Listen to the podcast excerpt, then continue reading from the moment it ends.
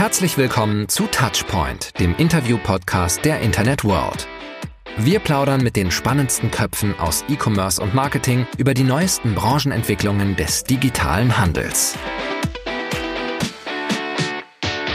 Hallo und herzlich willkommen zu einer neuen Folge von Touchpoint.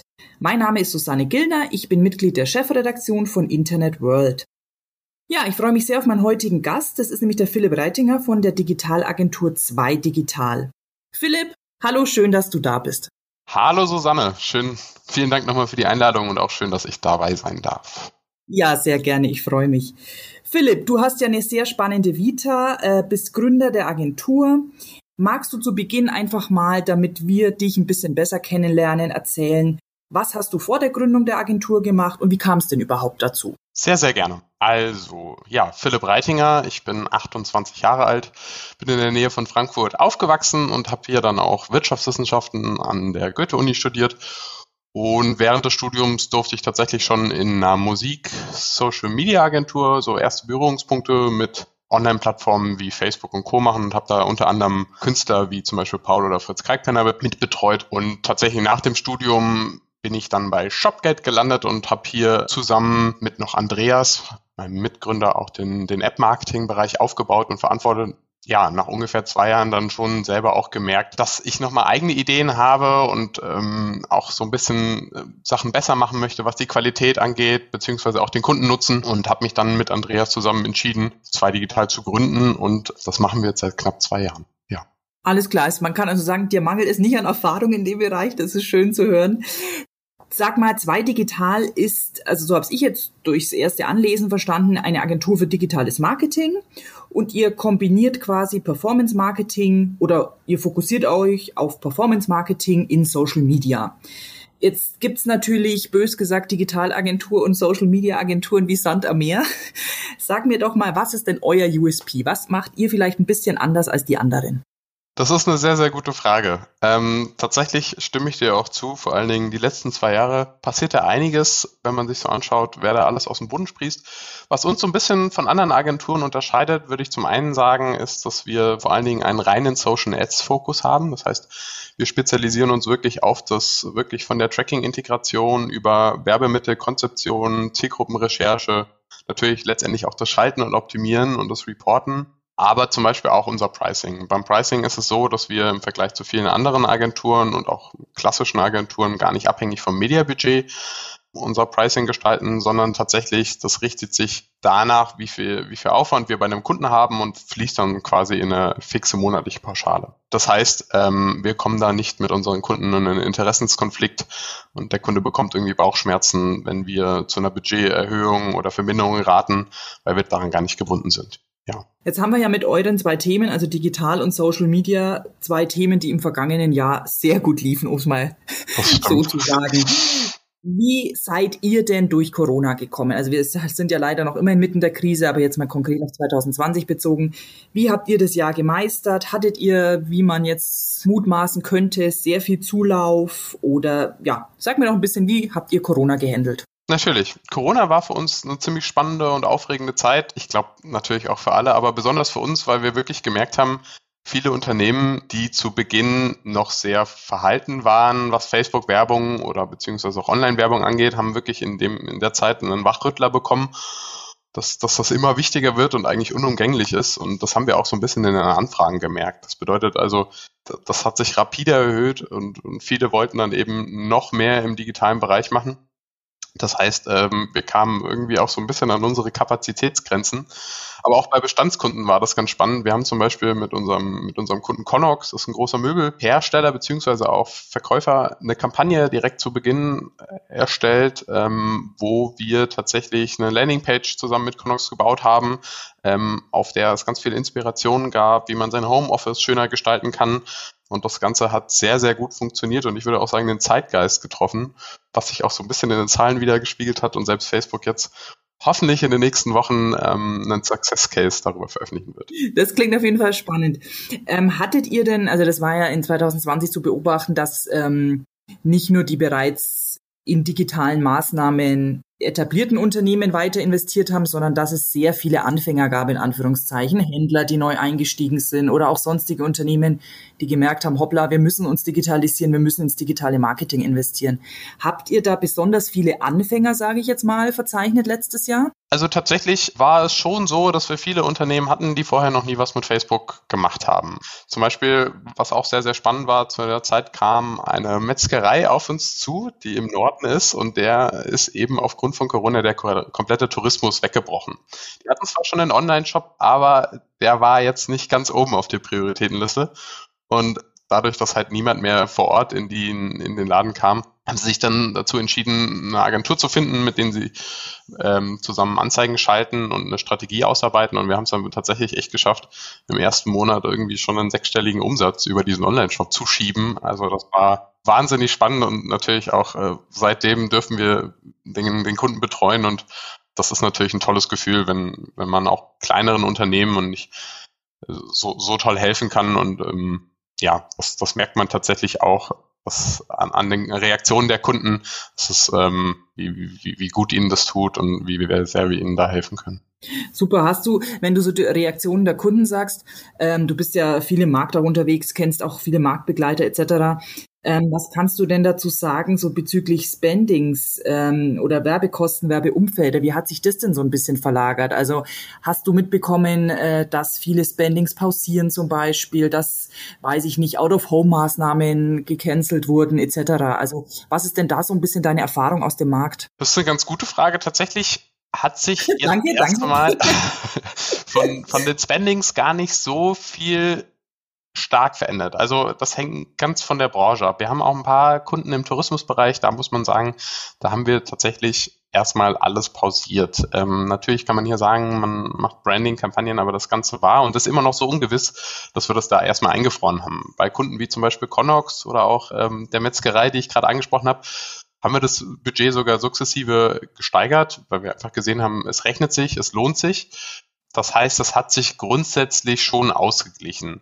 Man muss halt immer so ein bisschen schauen, ne, worin zahlt das Produkt ein, wenn es zum Beispiel auch ein Genussmittel ist, zum Beispiel ein edler Schnaps, dann war das auch was, wo wir gemerkt haben, es funktioniert, aber nicht so gut wie zuvor, weil das einfach auch ein Gesellschaftsprodukt ist oder ähm, was, was in, in, in Gruppen konsumiert wird und das bricht halt gerade so ein bisschen weg.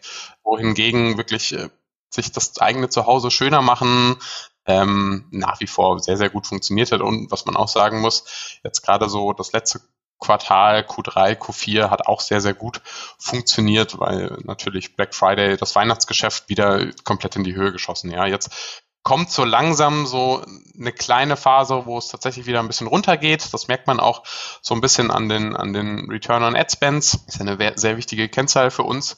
Ähm, aber alles in allem kann man jetzt nicht irgendwie gravierende Unterschiede im Ad Spend erkennen. Wie gesagt, wir haben, ich glaube, ungefähr zehn Prozent unserer Kunden pausieren müssen. Dafür kamen auf anderer Seite wieder sehr, sehr viele Anfragen. Okay, dann hat sich das quasi so ein bisschen im Gleichgewicht fast gehalten. Interessant, mhm. okay. Ja. Philipp, wenn wir über Social Media sprechen und aktuelle Trends, dann müssen wir Clubhouse erwähnen. Viele können es ja jetzt schon nicht mehr hören. Ja, es ist jetzt soweit. Jetzt ist der Moment da. Nein, also äh, Clubhouse ist ja insofern spannend, als dass es ja, ähm, klar, es gibt schon länger in den USA etc., aber gefühlt, also ich kann jetzt aus, aus meiner Bubble gesprochen sozusagen, ist es über ein Wochenende auf LinkedIn und Co in die Höhe geschossen. Also ein Wochenende hat irgendwie genügt, um diese App äh, in Höhen zu schießen, die für andere Apps irgendwie äh, völlig unerreichbar sind. Ähm, das finde ich insofern interessant, als dass man meinen könnte, es gibt ja schon alles auf dem Markt und ist für jeden, äh, für jeden Need irgendwo eine andere App. Ähm, wie siehst du denn erstmal Clubhouse? Also hast du Erfahrungen schon damit gesammelt? Ähm, wie ordnest du denn so in den Markt ein? Glaubst du, das ist nachhaltig? Glaubst du, das ist ein aktueller Hype? Ja. Genau, magst du ein bisschen was zu sagen? Also ich teile natürlich komplett deine Erfahrung. Ich glaube, das war irgendwie so Mitte Januar wo, wo diese Einladungswelle losging, ähm, die so ein bisschen auch vom Doppelgänger-Podcast, zumindest in Deutschland, losgetreten wurde durch diese Telegram-Gruppen, mhm. in denen man sich gegenseitig eingeladen hat. Und tatsächlich an diesem einen Wochenende, ich glaube, es war irgendwie so 14., 15. Januar, habe ich wirklich auch fast die ganze Zeit nur am Handy verbracht.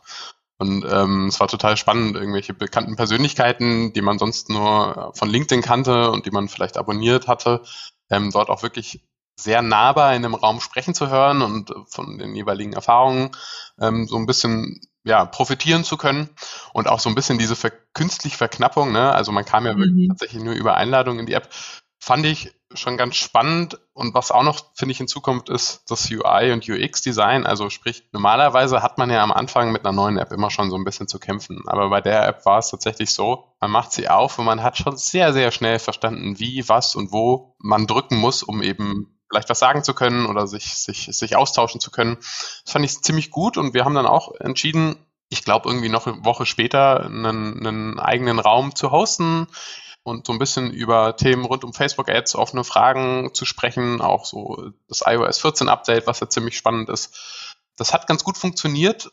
Man hat aber damals schon gemerkt, auch wenn es gerade nur so sieben, zehn Tage später war, dass es so langsam schon wieder ein bisschen kleines bisschen abflachte. Und jetzt habe ich auch witzigerweise gestern erst eine Umfrage von der Horizont bekommen und auf irgendeiner Webseite auch eine Umfrage von der Gala zu, gesehen, was ja ganz nett ist, weil das eine den B2B-Bereich so ein bisschen abdeckt und das andere Gala ja schon eher so ein bisschen mehr an die Endkunden geht, also B2C.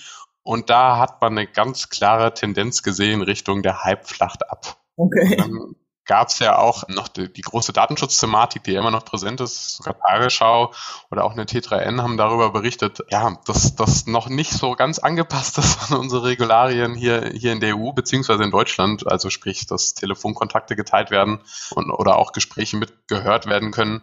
Und was ich auch inhaltlich so ein bisschen schade finde, es ist nicht so ganz kuratiert. Also bedeutet, man, man, man investiert sehr, sehr viel Zeit und kann nicht so im Vergleich zum Beispiel zu einem Podcast immer im Vorhinein wissen, wie viel Inhalt kann man jetzt wirklich aus so einem Podcast mitnehmen. Aber auch zum Beispiel natürlich dafür einfach Sorge zu tragen, dass da alles wirklich äh, richtig vonstatten geht und nicht irgendwelche Randgruppen oder Verschwörungstheoretiker da freien Platz haben. Ja, also bin ich ja ganz bei dir. Ich glaube, ähm, es ist super spannender Hype im Moment, der sicher auch noch ein paar Wochen, vielleicht Monate anhalten wird.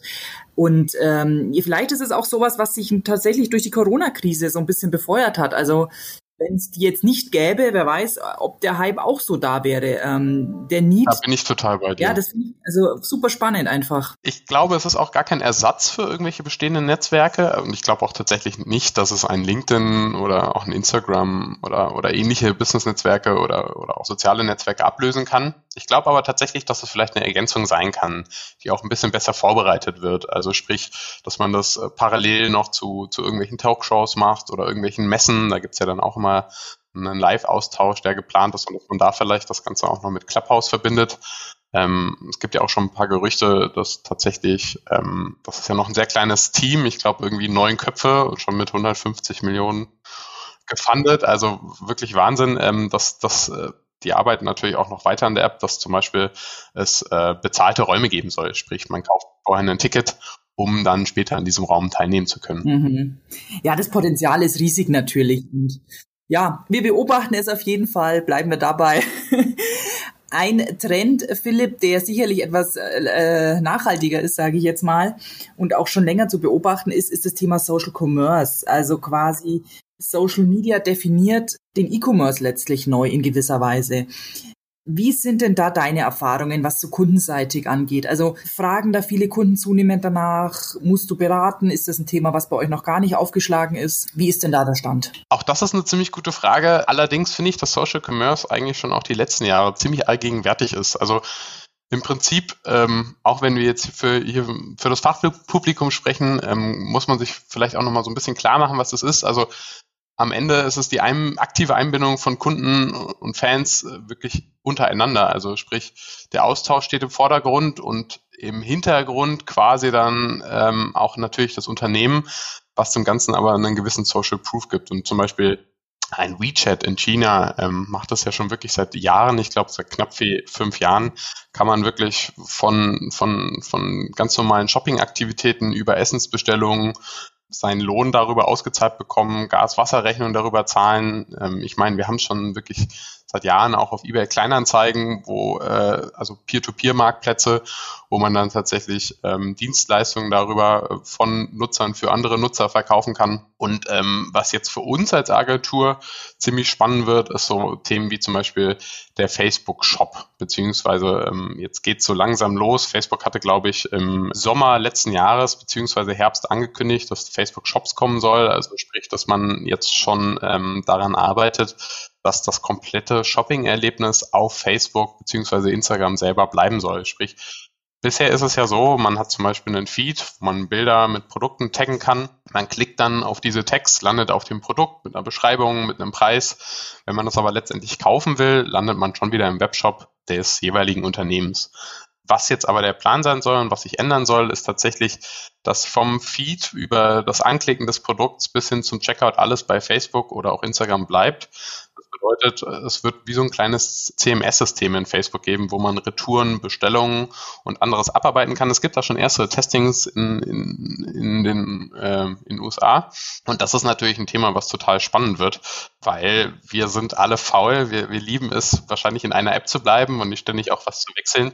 Das heißt, ähm, das kommt natürlich so ein bisschen unseren Bedürfnissen ziemlich gelegen und, und auch für Facebook, ähm, sprich Datenqualität. Wenn alles auf der Plattform bleibt, ähm, fällt es, fällt es Werbetreibenden, ähm, aber auch, auch der Plattform selber viel besser personalisierte und angepasste Inhalte einzublenden, so dass ich glaube, dass das früher oder später wirklich eine sehr, sehr wichtige Rolle für uns spielen wird als Agentur selber, wie gesagt, wir beraten Kunden schon sehr, dass sie das Ganze einrichten sollten. Wie gesagt, Checkout ist aktuell in, in Europa noch nicht verfügbar, in Amerika teilweise schon, aber wir planen auch schon, sobald das Ganze hier in, in Deutschland beziehungsweise Europa ausgerollt wird, unsere Kunden da auch zu unterstützen, was die Implementierung angeht.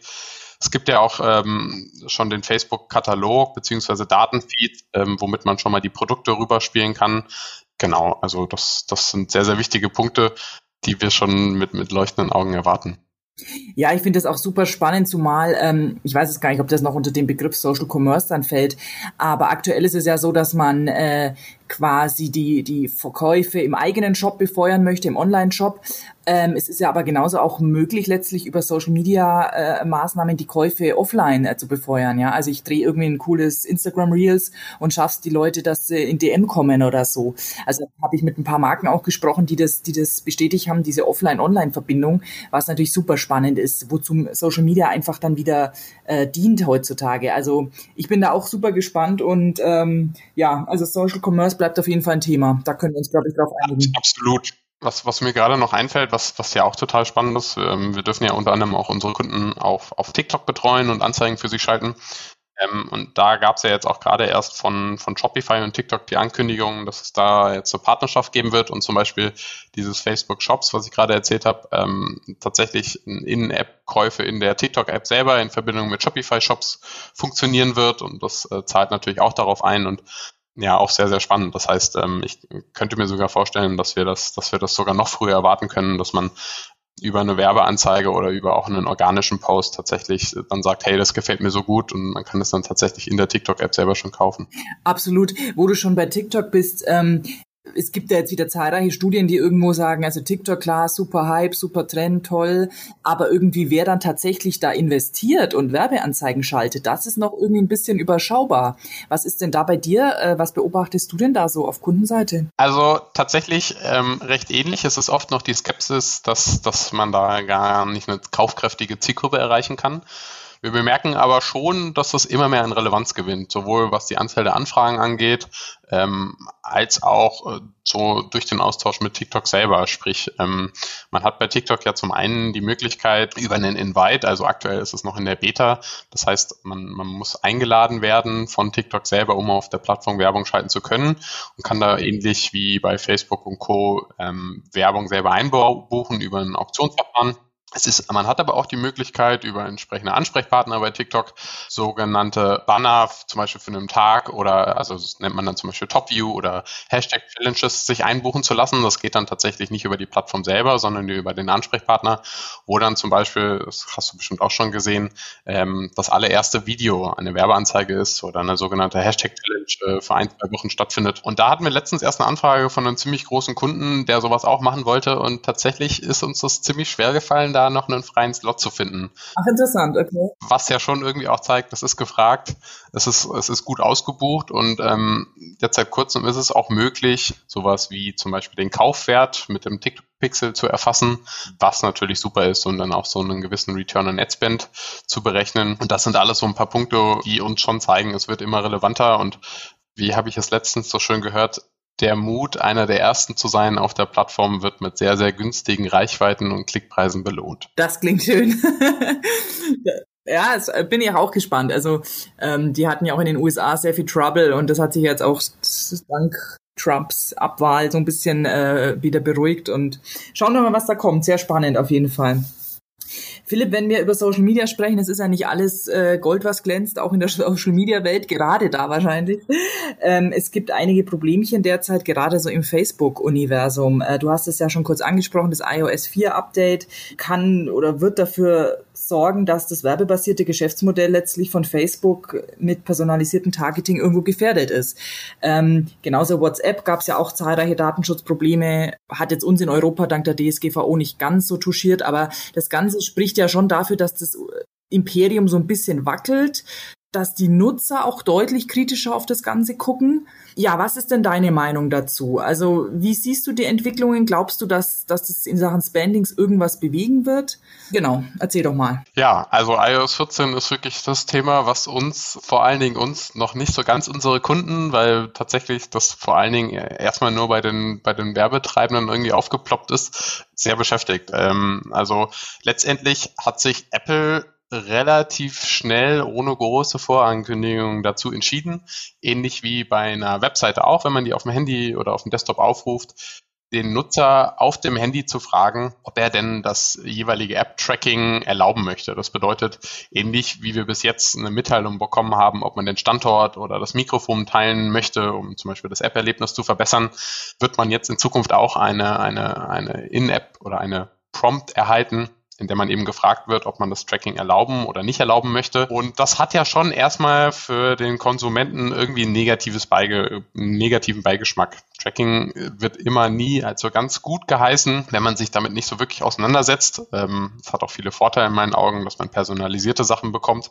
Sollte man aber eben auf Nein drücken, ist es tatsächlich so, dass wir nur noch ein Event zurückgespielt bekommen im Vergleich zu jetzt, wo es meistens je nach, je nachdem, wie lange die, die Kunden auf der Webseite dann sind, zum Beispiel acht Events sind. Das bedeutet, es wird wesentlich, wesentlich schwerer, seine Marketingaktivitäten zu messen. Das bedeutet letztendlich, dass auch wiederum die Ergebnisse sich wahrscheinlich verschlechtern werden, was sich natürlich dann auch so ein bisschen wieder auf den Adspend auswirken könnte, weil man eben sagt, wir können kaum noch nachverfolgen, was hier passiert ja, das sind, das sind schon mal ein paar Punkte, wo wir, wo wir wirklich so ein bisschen Sorge haben, natürlich auch, dass sich das in eine falsche Richtung entwickeln könnte.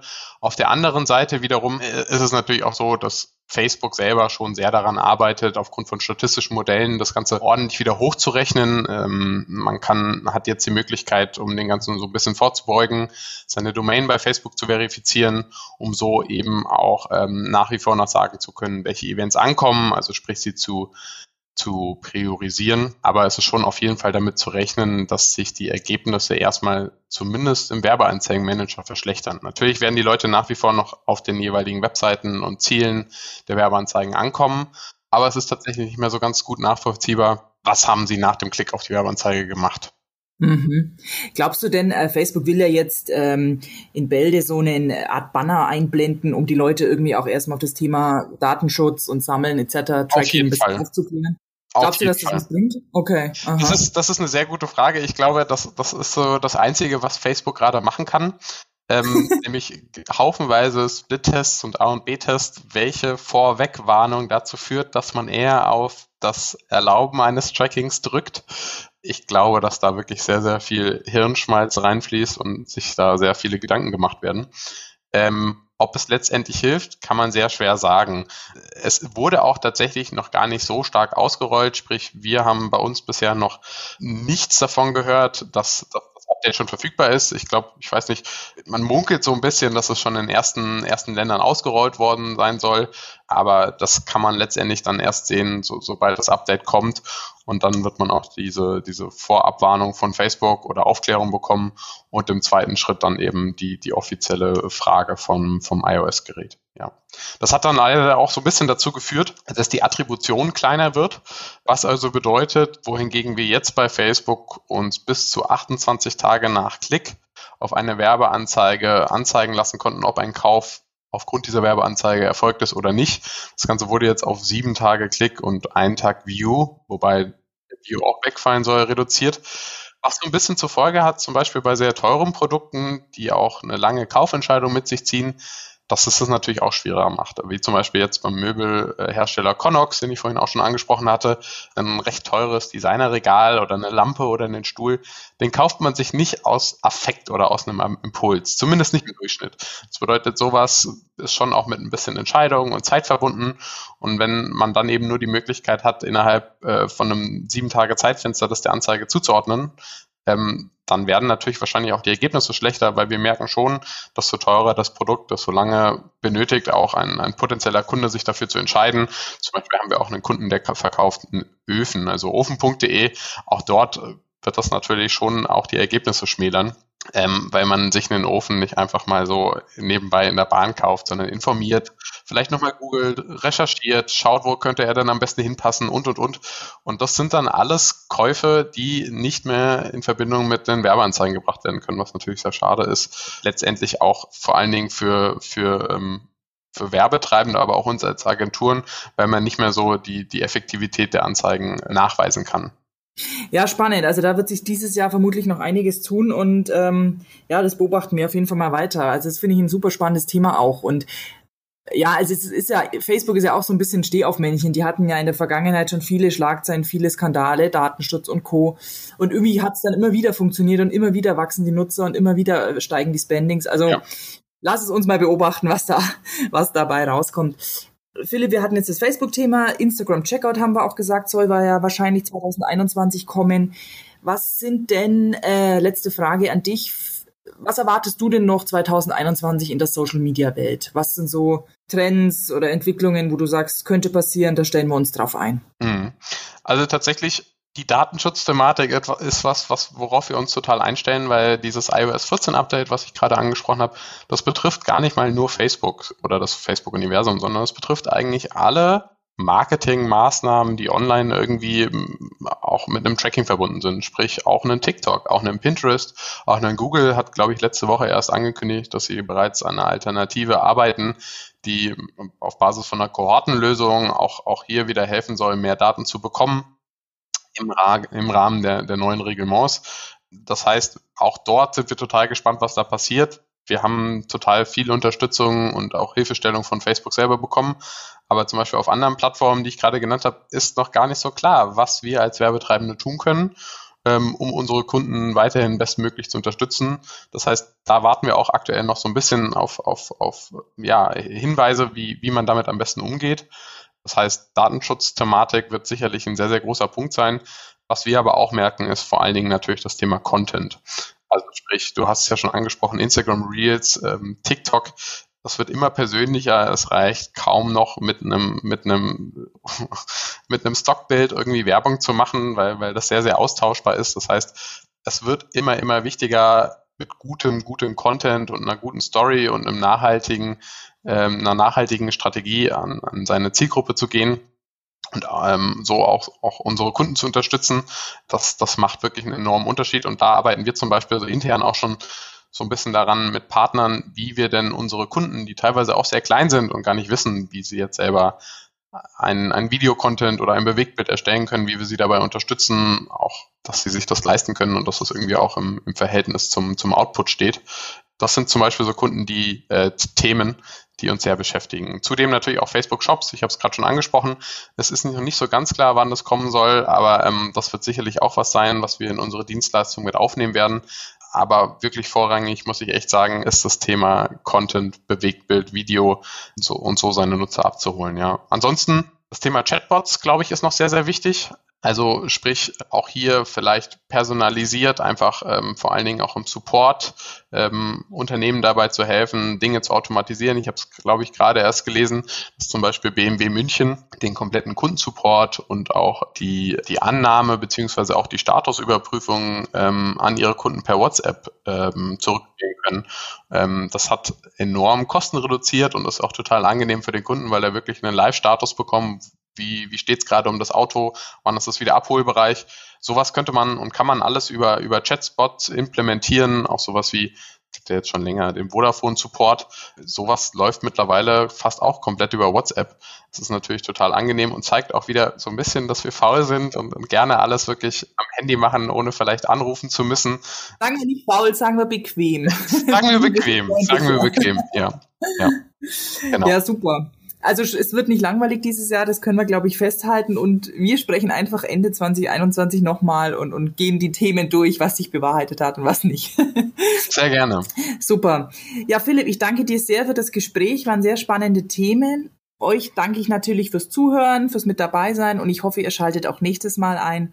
Und ja, Philipp, ich wünsche noch einen schönen Tag und wir hören voneinander. Dem wünsche ich dir auch. Vielen Dank, Susanne. Tschüss, Philipp. Und das war's für heute mit Touchpoint, dem Interview-Podcast der Internet World.